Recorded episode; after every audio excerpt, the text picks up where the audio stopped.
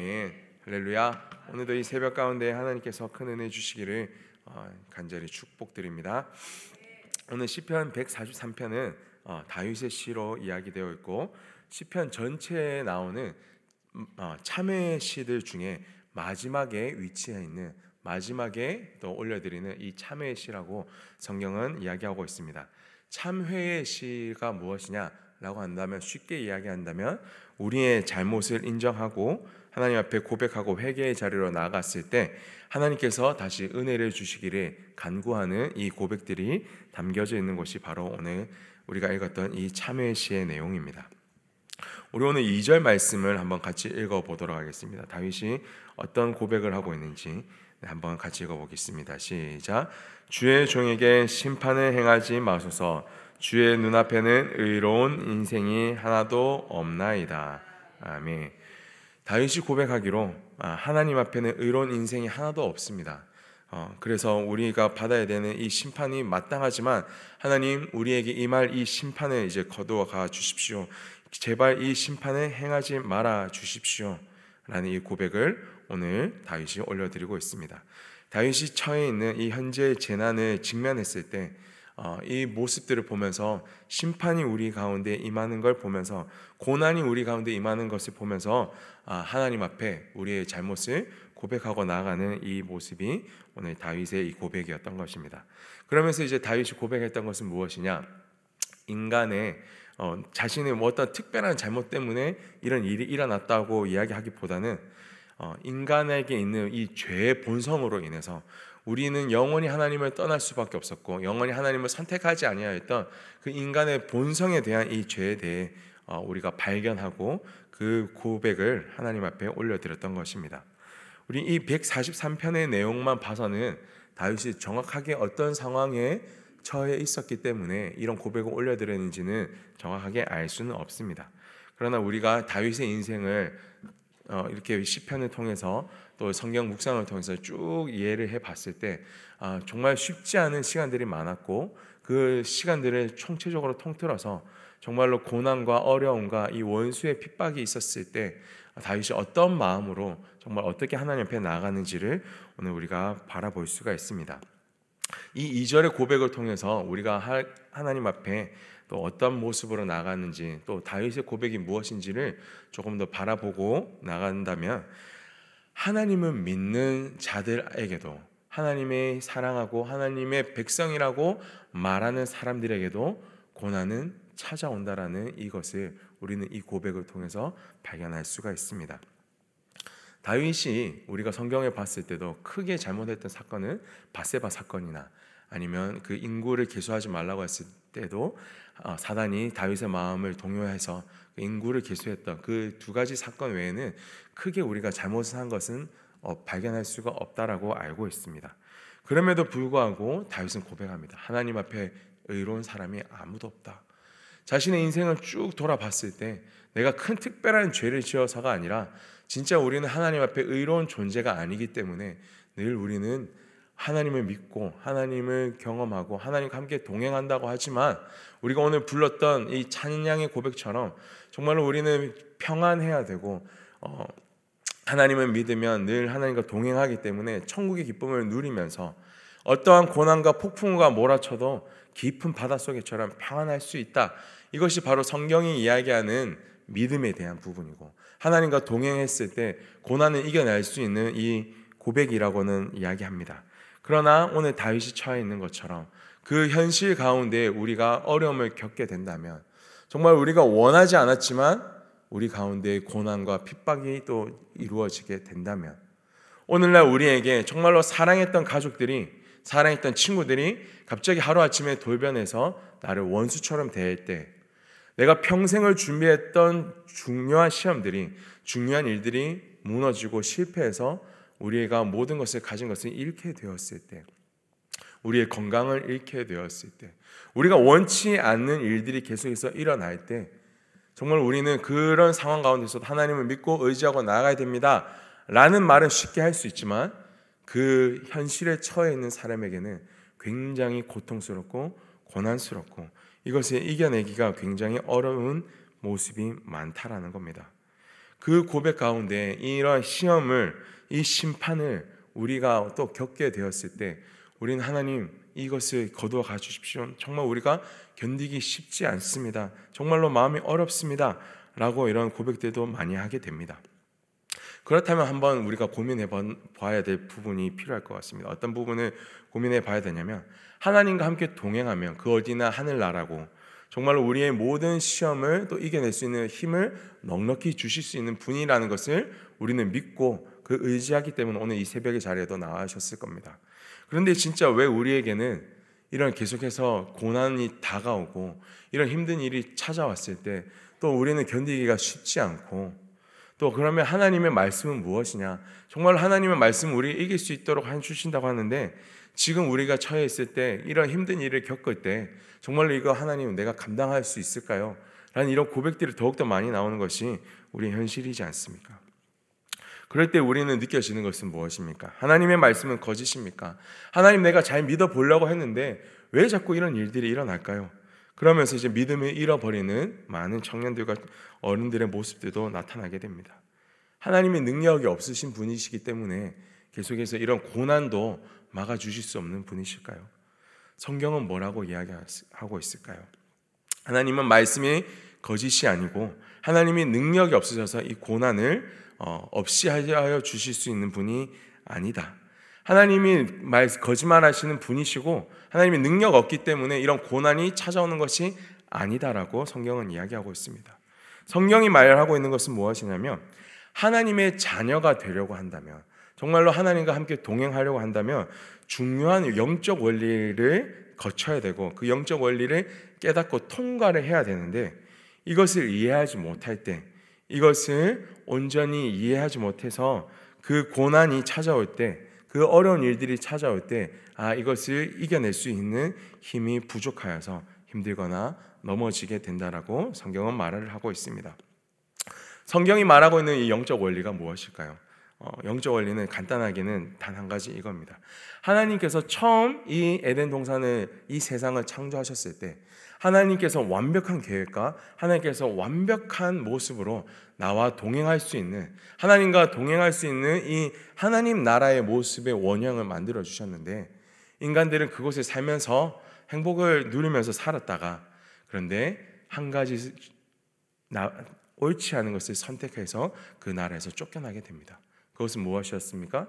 선악과를 선택을 해서 그 하나님의 명령을 어기고 선악과를 따먹음으로 말미암아서 하나님이 우리의 주인이시고 하나님이 우리의 왕이시라는 그 고백을 잊고 내가 하나님이 되어서 내가 하나님 자리에 스스로 앉아서 내가 내 마음대로 살아가겠다라는 그 선택을 했을 때 하나님의 나라에서 우리는 쫓겨날 수밖에 없게 되었습니다.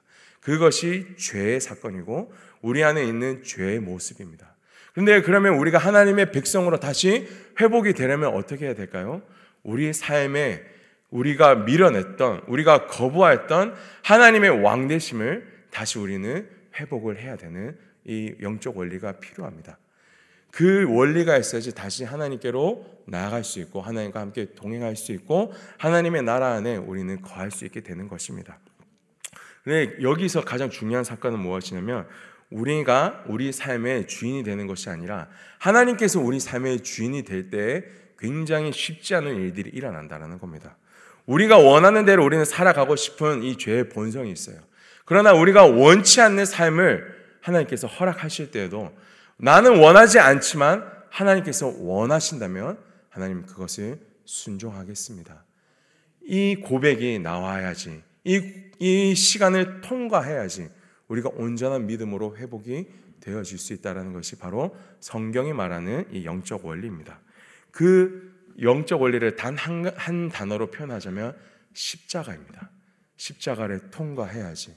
나는 원치 않지만 하나님께서 원하신다면 이 십자가를 내가 짊어지고 통과하며 가겠습니다. 그때에 하나님께서 우리 삶 가운데 있는 이 고난의 의미, 우리가 원치 않는 이 삶의 의미를 다시 한 번 더 깨닫게 하여 주시고 이 일을 끝에 가장 완벽한 길로 인도하여 주시게 된다라는 것입니다. 다윗의 인생을 잠깐 우리가 살펴본다면 어, 다윗은요 자기가 원해서 뭐 기름 부음을 받았던 것이 아닙니다. 하나님이 선택을 해서 기름을 부어 주셨어요. 그 들판에서 양을 치고 있는 그 다윗을 억지로 하나님께서 데리고 오셔가지고 하나님이 너는 내 마음에 합한 사람이다라면서 기름을 부어 주셨습니다. 우리 같았으면 이렇게 생각했죠. 어, 하나님께서 기름 부어 주셨으면은 하나님께서 사용하신다고 하셨으면은 우리가 하나님과 이제 동행하면은 좋은 일들만 일어나야죠. 근데 그 다윗에게 그 기름 부음 받았던 다윗에게 가장 먼저 일어났던 일은 골리앗을 상대하는 일이었습니다. 그 골리앗을 상대하는 일도 쉽지 않았어요. 그렇지만 다윗은 순종하고 네가 창과 단창으로 내게 나올지라도 나는 네가 모욕하는 여호와 망군의 여호와 이름으로 나아간다. 그래서 그 순종하며 그 싸움을 승리하며 나갔던 이 다윗이었습니다. 그러고 난다면 그럼 더 좋은 일들이 있어야죠. 그러나 사울 왕이 계속해서 다윗을 죽이려고 하는 그 힘들고 어려운 시간들을 겪어야 됐어요. 그리고 왕이 되고 나서도 바람 잘 날이 없이 아들이 자신을 죽이려고 하는 이런 수많은 어려운 시간들을 겪어야 됐습니다. 그러나 그때마다 다윗이 선택했던 것은 무엇이냐면 내 힘으로 내가 왕이니까 내가 능력이 있으니까 내가 이것은 내 뜻대로 가는 것이 아니라 하나님께서 기뻐하시는 뜻대로 어, 하나님이 기름 부은 이 사울을 내 손으로 해치지 않고 하나님이 완성하여 주시고 하나님이 이 고난을 이겨낼 수 있도록 하나님 일하여 주시옵소서. 압살롬이 그렇게 나를 공격할 때에도 그 제사장들이 그 여호와의 법궤를 메고 왕을 따라가려고 했습니다. 그렇지만 다윗은 그것은 하나님이 원하는 것이 아니다. 하나님의 언약궤의 이 법궤는 이스라엘에 남아 있어야 되고 하나님의 뜻이라면 나를 다시 회복시켜 주실 것이다. 하나님을 믿고 나아갔던 이 다윗의 모습이 있었습니다. 그 순종의 시간들이 있었기 때문에 하나님은 고백하고 말하는 것은 뭐냐면 다윗과 같이 내 마음에 합한 사람은 없었다 라고 그렇게 인정해 주시고 그 다윗을 하나님께서 세워 주셨다는 겁니다. 그리고 다윗뿐만일까요? 다른 믿음의 수많은 사람들의 모습도 마찬가지였을 겁니다. 아브라함에게도 네가 네 모든 것을 가진 것을 버리고 너의 친척과 본토 아비 집을 떠나서 내가 너에게 명령할 땅으로 가라. 그것에 아브라함은 순종했습니다. 그러나 그 인생이 그 순종의 결과로 무조건 행복했다라는 것은 성경에 아무런 기록도 없습니다. 늘 어려움이 있었고 아내를 두 번이나 빼앗기는 이 고난이 있었음에도 불구하고 아브라함은 순종하고 나갔던 그 모습이 있었기 때문에 하나님께서 복의 근원으로 이스라엘의 이 영적 아버지로 아브라함을 세워 주셨습니다. 모세는 어땠을까요? 80세가 되는 해에 노인이 되었을 때 이제 다 이제 죽기만을 바라보고 있었던 그 모세에게 하나님은 찾아와 주셔서 가시딸기 나무에 불붙은 이 가시딸기 나무의 모습을 보여주고 내가 너를 사용하겠다. 하나님의 이 부르신 가운데 그 모세를 불러내셨습니다. 하나님께서 그렇게 불러내셨으면은 그럼 진짜 하나님께서 다 인도해 주셔야 되고 모든 것을 좀 일사천리로 잘 진행되어 주게 하면 우리의 입장에서는 가장 좋지 않을까요? 하나님께서 부르셨는데 이러 이러 어렵게 하지 말고 잘 인도해 주시면 감사하지. 그런데 우리 이 모세의 인생을 봤을 때도 그렇게 출애굽을 하고 나서도 모세가 가장 먼저 직면했던 것은 홍해 앞에서 나를 죽이려는 원수들을 이렇게 직면하는 이 어려움이 있었고요. 그리고 이 홍해를 통과하고 나서도 그 하나님의 백성들이라고 말하는 사람들의 원망과 불평이 끊어지지 않는 그 시간을 겪어야 됐습니다. 그리고 결국에 어, 마지막으로도 이 모세도 하나님의 약속의 땅 가나안으로 들어가지 못하는 그러한 상황 가운데 처했을지라도 모세는 순종하기로 어렵 어려운 시간이었지만 순종하기로 결단했을 때 하나님은 그 인생을 가장 기쁘게 보시고 인도하여 내어 주셨습니다. 그리고 마지막으로 또 한번 소개드릴 인물들이 있는데요. 우리 이제 대림절 이제 마지막 주간을 향해 달려가고 있어요. 예, 아기 예수님의 탄생을 기뻐하는 어, 우리 성탄절을 이제 한 주 앞두고 있습니다. 그 마리아와 요셉의 이야기를 한번 좀 들어가 봤으면 좋겠습니다. 아기 예수를 잉태하게 되었던 이 마리아 엄청난 축복을 받은 사람이죠. 처녀가 잉태하여 아들을 낳으리니 그 이름을 임마누엘이라 하라. 하나님이 동행하겠다. 하나님이 함께하겠다라고 이 축복해 주셨던 이 말씀의 구절이 이루어졌던 이 마리아와 요셉. 근데 우리는 이 말씀을 봤을 때는 어, 아기 예수님의 부모님이 되었고 정말로 아기 예수님과 함께 동행함이 얼마나 행복할까 기쁠까 우리 이런 고백들을 많이 생각 이런 생각들을 그들을 바라보면서 할수할 수도 있습니다. 그러나 마리아와 요셉의 우리가 인생으로 들어가 본다면 마리아와 요셉은 이제 약혼을 하고 아직 결혼을 하기 직전이었어요. 그런데 하나님의 말씀이 그 마리아에게 임하면서 그렇게 이루어졌던 현실의 모습은 처녀인데 아무도 아직 성관계를 맺지 아니한 이 처녀인데 임신을 하게 됩니다. 유대인의 법에서는요 가늠한 여자는 현장에서 돌로 쳐서 죽여야 되는 그런 무시무시한 율법이 있었어요. 그런데 약혼을 했고 아직 결혼하기 전이고 그 성관계를 맺기 전인데 어, 처녀의 몸으로 잉태를 하였다. 내가 원치 않았는데 임신을 하게 되었던 이 마리아의 모습 그리고 남편 요셉은 그 아내를 바라보면서 약혼녀를 바라보면서 나로 인한 아기가 아닌 어디서 다른 아기를 배워왔는데 이것을 바라보고 있어야만 했던 이 약혼 남의 이 입장은 어땠을까요? 정말로 그 아내를 데리고 또 심판의 자리로 가려고 하는 그 순간 가운데 하나님이 말씀하시고 위로하여 주시고 또 이야기를 해 주셨기 때문에 결국 그 힘들고 원치 아니하였던 그 모습이었지만은 순종함을 통해서 아기 예수님이 올 수가 있었다는 것입니다. 성경의 인물들의 모습은요, 다 같이 하나를 이야기합니다. 내가 원하지 않는 삶을 살더라도 하나님이 기뻐하시는 모습이라면 주님 순종하겠습니다. 오늘 수많은 믿음의 사람들의 이 순종을 통해서 하나님의 구원의 역사가 우리에게까지 전해졌습니다. 그리고 하나님은 말씀하시고 계십니다. 내가 반드시 이 땅 가운데 다시 오고 이 구원의 역사를 완성하여 낼 것이다. 그러면서 오늘 날 우리에게도 동일하게 이 순종의 역사를 우리에게도 요구하고 계십니다. 그 순종을 통해서 하나님의 나라의 역사가 이루어져 가야 되고 완성되어져 가야 되는 것이기 때문입니다. 그런데 이 순종이라는 것이 참 쉽지가 않아요. 예. 우리는 머리로는 다 알지만 우리 현실에 왔을 때는 쉽지가 않습니다. 하나님 왜? 하나님 왜 도대체 이런 일들을 저에게 허락하십니까? 라는 고백들이 참 많이 나오게 되는 것이 그 다윗의 고백과 동일합니다. 그러니까 2절에 다윗이 이렇게 고백한 겁니다. 하나님 앞에서 의로운 사람이 아무도 없습니다. 하나님 나에게 임하였던 이 심판 거두어가 주십시오. 하나님 제발 멈춰 주십시오. 하나님 앞에서 의로운 사람이 아무도 없기 때문에 우리는 이렇게 늘 힘들고 어려운 시간을 겪어내야 될지도 모르겠습니다. 너무나도 힘듭니다. 그러나 이 고백 전에 1절에 다윗은 이야기하고 있습니다. 이렇게 힘들고 어려운 심판이 있지만 하나님 내가 이겨낼 수 있게 하여 주십시오. 내이 이 심판을 이 고난을 이 핍박을 이겨낼 수 있는 기도가 있다라고 오늘 1절에 고백을 하고 있습니다. 우리 다 함께 1절의 고백을 한번 읽어 보도록 하겠습니다. 시작. 여호와여 내 기도를 들으시며 내 간구의 귀를 기울이시고 주의 진실과 의로 내게 응답하소서. 아멘. 다윗이 고백하고 있는 것은 뭐냐면 내가 하나님께 의를 하는데 주님의 진실과 의로서 내가 그 주님을 붙잡습니다. 그 주님의 진실과 의로서 나에게 응답하여 주시옵소서. 진실과 의라는 것은요, 이 참되고 옳은 것에 대한 하나님의 정의에 대한 하나님의 공의에 대한 정말로 그 하나님의 성품에 대한 그것을 붙잡고 나가는 기도를 이야기합니다.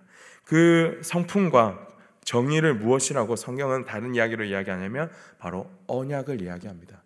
하나님 우리에게 말씀하셨던 이 구원의 언약, 축복의 언약, 우리를 반드시 복주고 회복시켜 주시고 하나님의 자녀로 다시 회복시켜 주시겠다라는 변하지 않는 영원히 신실한 이 언약의 말씀을 내가 붙잡고 기도하며 나가겠습니다.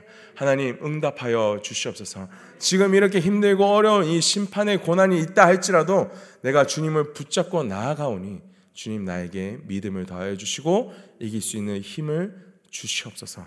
이렇게 고백하며 나갔다라는 겁니다. 정말로 이 언약을 붙잡고 나가는 기도 우리에게 필요합니다.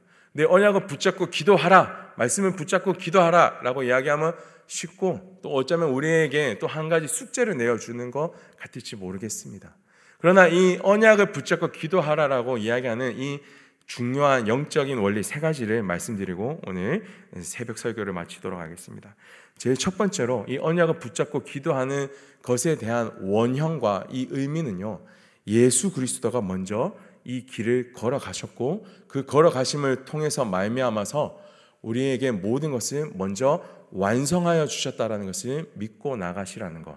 그것이 바로 하나님께서 우리에게 말씀하여 주시는 언약을 신뢰하라는 이 첫 번째 말씀입니다. 우리에게 위로의 말씀을 주시는 것이죠. 예수님께서는요, 이 땅에 오셨습니다. 분명히 오셨고, 하나님의 뜻을 다 완성하셨어요. 그리고 예수님도 우리에게 요구되어지는 이 십자가처럼 예수님도 십자가를 통과하시고 그 십자가를 완성하셨습니다.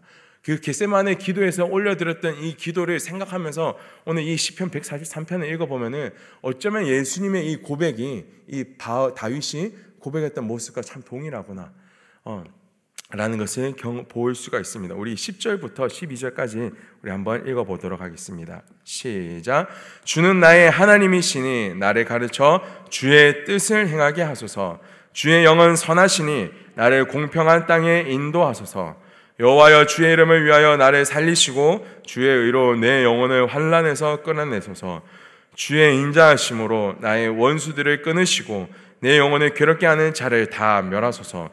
나는 주의 종이니이다. 아멘. 예수님이 고백하였던 것처럼 다윗이 어쩌면 고백하였던 것지 모르겠습니다. 내 뜻이 아니라 하나님의 뜻을 알려 주십시오.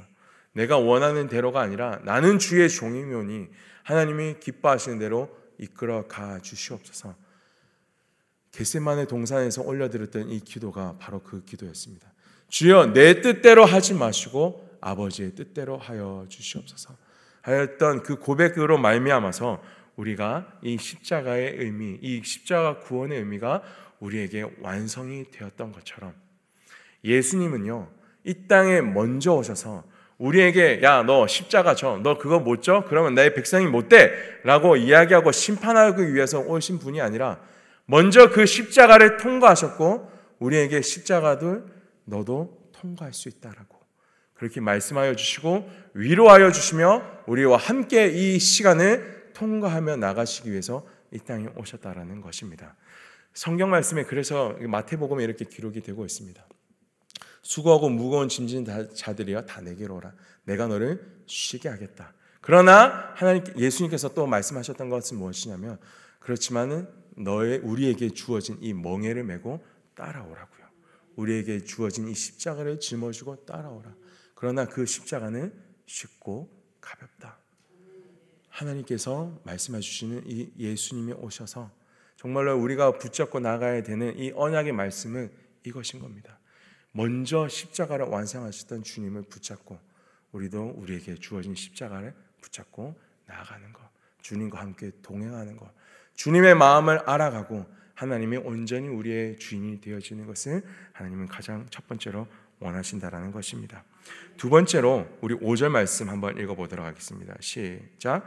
내가 옛날을 기억하고 주의 모든 행하신 것을 읊조리며 주의 손이 행하는 일을 생각하고 아멘. 하나님께서 이미 우리에게 주셨던 은혜의 순간들을 기억하고 또 고백을 하면서 생각이 나게 하는 이 기도. 하나님 나에게 또 힘든 시간이 있었지만 나를 신실하게 인도하여 주셨던 그 하나님은 내가 기억합니다. 하나님은 선하신 분이십니다. 내가 잊지 않게 하여 주십시오. 이런 고백을 계속해서 올려드리는 것이 이 언약을 붙잡고 나갈 수 있는 이 영적인 원리 두 번째 모습입니다. 마지막으로 8절 말씀 우리 한번 읽어보도록 하겠습니다. 시작. 아침에 나로 하여금 주의 인자한 말씀을 듣게 하소서. 내가 주를 의뢰함이니다. 내가 다닐 길을 알게 하소서. 내가 내 영혼을 주께 드림이니이다. 아멘. 우리에게 주시는 이 세 번째 영적 원리는 뭐냐면 이 8절 말씀처럼 아침에 새로운 날을 하나님은 우리에게 다시 선물하여 주실 것이라는 이 고백을 우리는 이제 믿고 신뢰하며 나가야 된다라는 것입니다. 하나님은 반드시 우리의 삶을 인도하여 주실 것입니다.